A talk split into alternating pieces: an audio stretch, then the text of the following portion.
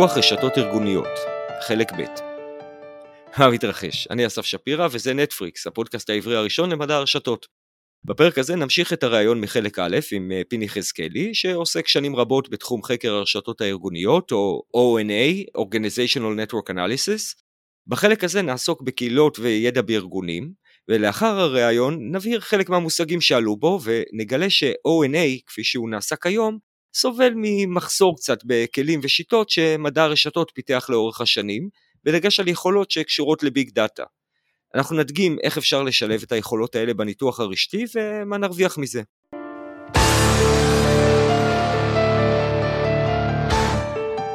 הנה, אתה מדבר באתר שלך על קליקות בארגונים, אבל במדע הרשתות יש הגדרה יחסית קשיחה לקליקה, הגדרה שאומרת שבקליקה כל הצמתים מחוברים לכל הצמתים. לא תמיד לכולם. אבל החיבורים שלו הם כמעט רשת שלמה, כן. אבל לפעמים קצת פחות. אנחנו מתעסקים עם קליקות או בהיבטים של פוליטיקה ארגונית, במבנה העוצמה, או בסיבות או בחסמים לאופטימיזציה. יש הרי קליקות חיוביות וקליקות שליליות. קליקות שליליות הן קליקות שהן כמעט סגורות בפני העולם החיצון, הן מחוברות רק על ידי בן אדם אחד או שניים שמחברים אותם לכל הקבוצה, והן בדרך כלל לעומתיות לארגון, ורעילות מאוד. רעילות. קליקות חיוביות הן קליקות שהן פתוחות. האנשים מחוברים ביניהם, אבל הם גם מחוברים לכל האחרים. וקליקות כאלה הן למשל קליקות ידע. אנחנו שואלים למשל, אה, מבקשים מארגונים את תחומי הידע שחשובים להם. והשאלה החמישית שלנו, כשאנחנו שואלים עם מי הם רוצים קשר יותר חזק, או קשר עם בן אדם שאין להם, אנחנו שואלים למה. זאת השאלה החמישית. והלמה זה רשימת תחומי הידע של הארגון. ואז אני מקבל את כל חלוקת הידע בארגון. אני יודע, למשל, אם יש בן אדם אחד שמחזיק את כל הידע, או שהידע מבוזר בכל הארגון, שזה המצב האופטימלי. בן אדם אחד שמחזיק ידע זה צרה צרורה לארגון. אני זוכר שהיינו בארגון, הייתה סמנכ"לית שהייתה במצב הזה, אני אמרתי להם, חברים, זה סכנת נפשות, זה סיכון אסטרטגי. ואמרו, לא, היא נהדרת, היא על הכיפאק, היא הייתה מאוד על הכיפאק, בשלב מסוים היא באה ואמרה, אני רוצה עלה אה, לתפקיד סמנכ"ל, אז היא הייתה ראש מחלקה, אה, בלית ברירה, כי היא מחזיקה את כל הידע העלות על תפקיד סמנכ"ל, ואז היא הלכה לחברה מתחרה, אה, וביקשה עכשיו תנאים של סמנכ"ל פלוס, ועברה אליהם, והכניסה את הארגון למשבר קיומי כמעט. אסור להשאיר ידע בידיים של בן אדם אחד. עכשיו, אני נותן להם את חלוקת הידע בארגון בכל אחד מהתחומים. מה שאני עושה עכשיו, אם הם רוצים, זה מסתכל על הקבוצות האלה, האם הם קליקות, ועוזר לארגון לייצר מהם קליקת ידע. למה? כי אם הם משתפים ידע בתוך הקבוצה, ואם נותנים להם תפקיד שדרכו הם צריכים לעשות פרקטיס עם הידע הזה, הם מעבירים ידע אחד לשני.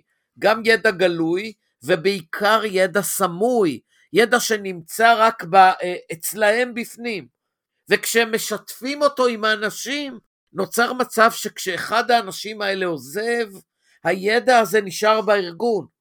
ואם אתה נותן להם משימות שיוציאו את הידע הזה ויעשו איתו משהו, אז בעצם הידע סמוי הופך לידע גלוי, ואתה יכול לעשות בו שימוש בתוך הארגון. אז זה בדיוק סיפור הידע. מי שולט על הידע בארגון? כמה הידע מופץ בארגון? ומהי קהילת הידע בכל אחד מתחומי הידע שחשובים בארגון? ואז האם הקהילה הזאת היא פעילה? היא משתפת פעולה בתוכה? או שצריך לעזור לה להתגבש? ליצור את הקשרים, לייצר את האמון דרך חיכוך, שזה בדרך כלל מטלות משותפות באותו תחום ידע ספציפי, ובצורה כזאת להרוויח בגדול. ידע הוא עוצמה, ואנשים לא מחלקים עוצמה לאחרים. אבל כשאתה נוכח פה ואתה משתתף איתי, אחרי שבועיים אתה תדע כמעט כל מה שאני יודע. זה בדיוק הסיפור. ידע זה אחד התחומים הכי מדהימים בתורת הארגון. והפרקטיקה שלו בשנים האחרונות עשתה קפיצת מדרגה מדהימה, וה-ONA הוא קלאסי לדברים האלה. אפרופו ידע, כשאתה מסתכל ככה מסביב ממרום שנותיך בתחום, אתה מרגיש שיש שיתופי ידע או מודעות לנושא ה-ONA בארץ? האמת שאני ממש מאוכזב בתחום הזה. יש מספר אנשים שעובדים בתחום, אני יודע. כמה הם מצליחים אין לי מושג. כל אחד הרי מקרין סוג של הצלחה. אני ניסיתי הרבה מאוד לשכנע אנשים אה, לפתוח ולשתף במקרה בוחן שקורים להם, כמו שאני עושה. כל מקרה מעניין שאנחנו עושים, אנחנו מלבינים את החומר כמובן, אנחנו מחכים פרק זמן, ואז אנחנו מוציאים את זה באיזשהו לבוש טיפה אחר, כדי לא לקשר את זה לארגון שממנו לקחנו, אבל לקחת רק את הדוגמה ולשים חומר מקצועי ברשת. אף אחד כמעט לא עושה את זה, וזה מאוד מתסכל. יכול להיות שהן חושבות שלשתף ידע זה חולשה. אני, בגלל חוסר היכולת שלי לקבל אינטראקציה בארץ, אני בקשר טוב עם גורמים שונים בחו"ל, מהמובילים בתחום הזה, שהרשו לי אה, לתרגם מאמרים שלהם לעברית, ומה שאני עושה זה מכניס אותם באתר שלי עם כל הכבוד הראוי לחברות שלהם, ומציג את הקייסים שהם שמים. ואז יש לי לפחות שניים שלושה גורמים נוספים על החברה שלי, שאני יכול ללמוד מהם, שהם יכולים ללמוד ממני, ושאני יכול לקבל חיזוקים או אה, חומר אה, תהייה לגבי דברים שאני עושה. אני מזהה את זה שמי שבאמת מתעסק ברשתות אבל מאמין ומתלהב מהתחום, אוהב לבנות גם את הרשת מה שנקרא, שזה בדיוק מה שאתה מתאר כאן. ניסיון לייצר איזשהו רשת, במקרה הזה לצערנו יותר בינלאומית מאשר לאומית. אתה יכול לציין אה, כמה אה, גורמים שאתה עובד איתם בחו"ל? חברה אחת שאנחנו מאוד אוהבים לעבוד איתה היא חברת אינובייזר. Uh, המנכ"ל שלה uh, שמו ג'פה וילסטרופ הנסגארד, איש חכם מאוד, משתף, מבין ומאוד uh, קומוניקטיבי. ולדיס קרבס uh, הוא גם עמית, שהוא הסכים שנתרגם את המאמרים שלו, והרבה מאוד מהמאמרים שלו מתורגמים לעברית באתר שלי, בייצור ידע. והחומר שלו הוא חומר תיאורטי מעולה, פשוט מעולה. האיש חכם, מנוסה, תענוג לקרוא אותו, ואני משתדל לתת לאחרים כמה שאני יכול מתוך אה, החומרים האלה, גם בעברית. טוב, אני מקווה שאולי אה, מהפרק הזה יצא, יצא מזה משהו. אנחנו יוצאים כאן בקריאה לכל אה, היועצים הארגוניים אה, באשר הם. אנחנו חיים בעולם קפיטליסטי, במקום לריב על העוגה, אנחנו מגדילים אותה. לגמרי. יש עוצמה ברשת שצריך לנצל, ואוקיינוס כחול פה שכולם יכולים לחיות ממנו. שמע, כולם גונבים מכולם. ההבדל הוא שברשת לגנוב זה נכון.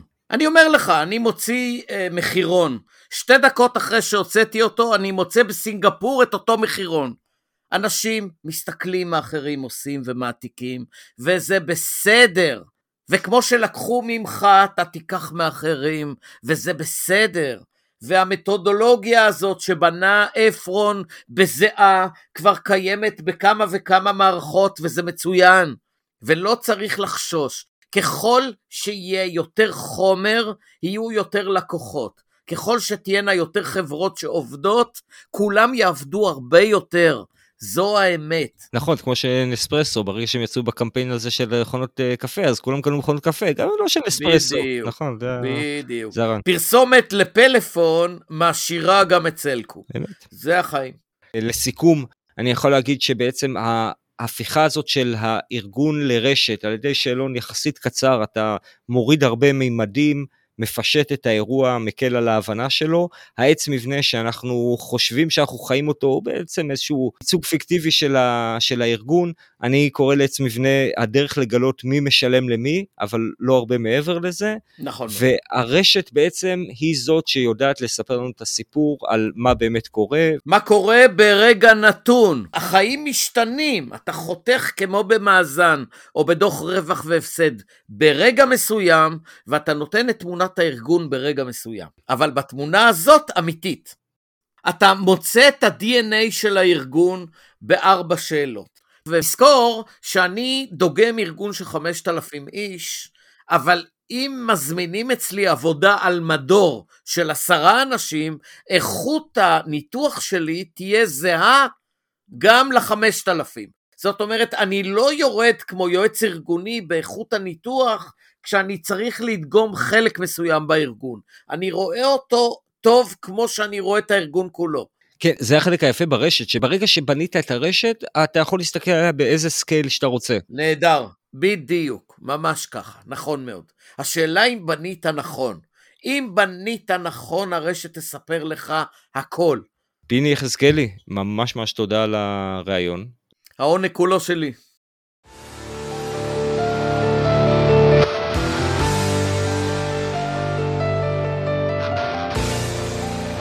לא חסרים סיפורי נפלאות על ה-ONA. רוב קרוס, שכבר סיפור אחד שלו שמענו בפרק 8 של הפודקאסט, מביא סיפור נוסף על מחלקת מחקר ופיתוח בארגון, שהמנהלים שלה חשו שהיא לא מתפקדת כמו שצריך. ניתוח רשתי של המחלקה, שהייתה פרוסה על מספר מדינות, גילה כמובן שהיחידות השונות לא דיברו זו עם זו, ולא במפתיע, הדבר בא לידי ביטוי למשל בפיתוח מקביל של אותם פרויקטים.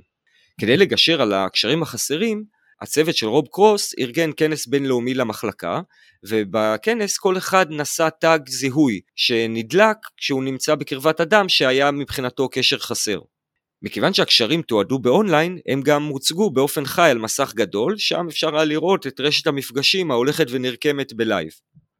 סיפור אחר של מייקל ארינה, שעבד בזמנו בחברת ג'נרל מוטורס, סיפר גם על ניסוי שעשו לשיפור יעילות צוותים שנתנו מענה ללקוחות.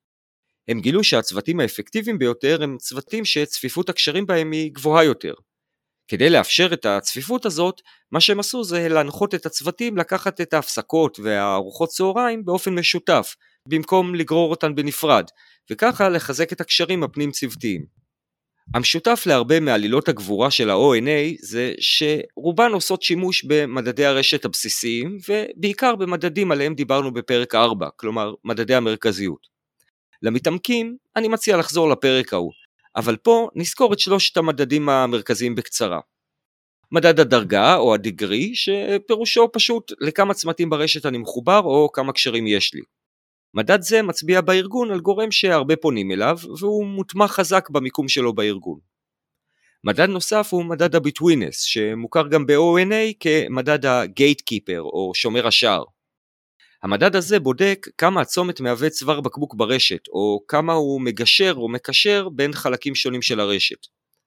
המדד הזה משמש ב-ONA לבדוק איפה תהליכים עלולים להיתקע בארגון, אבל עם הזמן החלו להסתכל גם על הצדדים החיוביים של כאלו עם מדד ביטווינס גבוה, ולזהות אותם כאנשים עם דווקא פתיחות לרעיונות חדשים, בגלל המגע וההיכרות שלהם עם צדדים שונים של הרשת. המדד האחרון הוא מדד ה-closeness או הקרבה, שמצביע על הצומת כמרכזי בגלל מיקומו הפיזי ברשת, כלומר הצומת שקרוב ביותר לכלל הצמתים ברשת. המדד הזה יכול להעיד על מישהו שהרבה מהידע בארגון עובר דרכו, גם אם הוא לא מאוד מקושר או לא מגשר בין מקומות ברשת, ולו רק בגלל המיקום שלו בלב הרשת. אז עד כאן עיקר העיסוק במדדים היה דרך ראיית המיקרו של הארגון, כלומר מדידת המרכזיות של האנשים בארגון.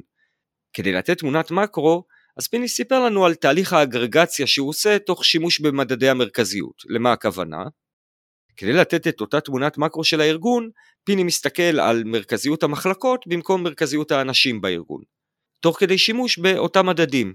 כך הוא יכול למשל לראות האם מחלקת הליבה היא מרכזית בארגון או לא. העניין הוא שיש כאן איזשהו פרדוקס. מצד אחד, יועצים ארגוניים מודעים לזה שעץ המבנה הוא קצת פיקטיבי, מצד שני, אנחנו נסמכים על אותו עץ מבנה בשביל לנתח את מרכזיות המחלקות. אה, נכון, בר, ברמת המקרו. אבל מה אם גם מבנה המחלקות הוא קצת פיקטיבי? מה אם בעצם מה שמופיע לנו בעץ כמחלקה אחת הוא למעשה כמה מחלקות קטנות, או שחלקים ממחלקות מסוימות קשורים זה לזה יותר מלמחלקות שלהן עצמן? למה אני מתכוון? נגיד שיש לנו מחלקה שאחראית על Customer Success, כלומר הטמעת המוצר, ואנחנו מאוד רוצים שהם יעבדו בצמוד לסניפים שלנו ברחבי העולם, שמנהלים את הקשר הישיר מול הלקוחות. במקרה כזה הייתי רוצה לראות שמחלקת ה-Customer Success מתפצלת להרבה תת מחלקות או תת קהילות שמהוות חלק מהסניפים שאיתם הם עובדים. יכול להיות גם מצב שבו גורמים ממחלקה X נמצאים בקשרים כל הזמן עם מחלקה Y, ובקושי נמצאים בקשר עם המחלקה שלהם עצמם. אולי זה יכול להצביע על צורך בשינוי ארגוני, או בכפיפות של אותם גורמים. לכן, כדי לאפשר ניתוח שהוא יותר מוכוון דאטה ופחות מוכוון עץ ארגוני, אנחנו נידרש לניתוח קהילות ברשת. סקרנו לעומק את הנושא של החלוקה לקהילות ברשת בפרק 5 של הפודקאסט, ולכן לא נרחיב עליו פה. רק נזכיר שהגדרה של קהילה ברשת היא קבוצה של צמתים שיש בה הרבה יותר קשרים בתוכה מאשר מחוצה לה, וכל רשת בנויה ממספר קהילות כאלה. קהילות אלה מתאפיינות במחנה משותף, מה שנקרא הומופיליה, בין הצמתים החברים בהם. המחנה המשותף יכול להיות באופן תאורטי חופף לעץ המבנה הארגוני, אבל לא בהכרח. למשל, כמו שגם פיני ציין בריאיון איתו, יכולה להיווצר קהילה על בסיס דמיון מגדרי למשל, בנים בנות. חוץ מזה, הרבה פעמים, קהילות ברשת נוצרות על סמך הומופיליה גיאוגרפית למשל, ולאו דווקא מבנה ארגוני, כלומר הקרבה הרשתית לאלה שקרובים אלינו גם פיזית. כדי להמחיש את הפוטנציאל, אני אתן דוגמה מרשת ארגונית קטנה וקצת פיקטיבית שניתחתי בעזרת אלגוריתם חלוקה לקהילות.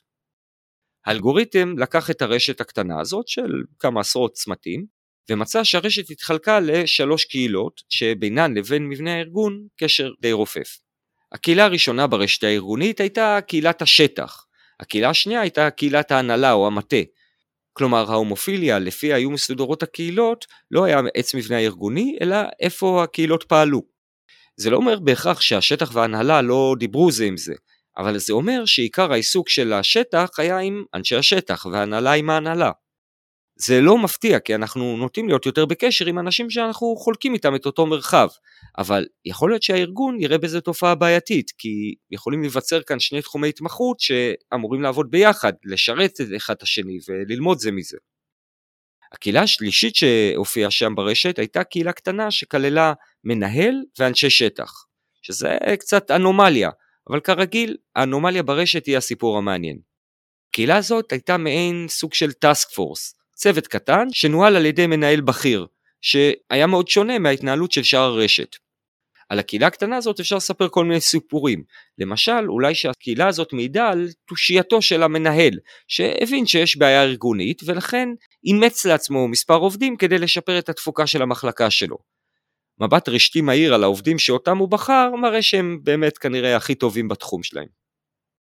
נראה שנושא החלוקה לקהילות בעולם ה-ONA הוא לא כל כך מפותח. זה גם כנראה לא כל כך מפתיע, כי כל הרעיון של חלוקת הרשת לקהילות הוא רעיון חדש יחסית, שפרץ רק ב-15 שנים האחרונות. אבל הפוטנציאל האדיר שטמון בו עדיין מחכה לאנשי ה-ONA שיגלו אותו. נהניתם ורוצים לשתף? סבלתם? לא רוצים לסבול לבד? אז שתפו ו/או כתבו review באתר הפודקאסטים של ישראל, ו/או כתבו review באפל פודקאסט. תעקבו אחרינו בטוויטר בשביל כל מה שקשור במדע הרשתות, או כנסו לאתר הפודקאסט בפייסבוק. הרחבות וכישורים אפשר למצוא באתר www.snapod.net. תודה רבה ללהקת קומפייל על המוזיקה. נתראה בפרק הבא של נטפליקס. התראיינת כבר לפודקאסט ב... יצא לך כבר... לא משהו שאני זוכר, פודקאסט לא. תוכניות רדיו, אה, תוכנית טלוויזיה, אני לא יודע. זה אף אחד כבר לא סופר.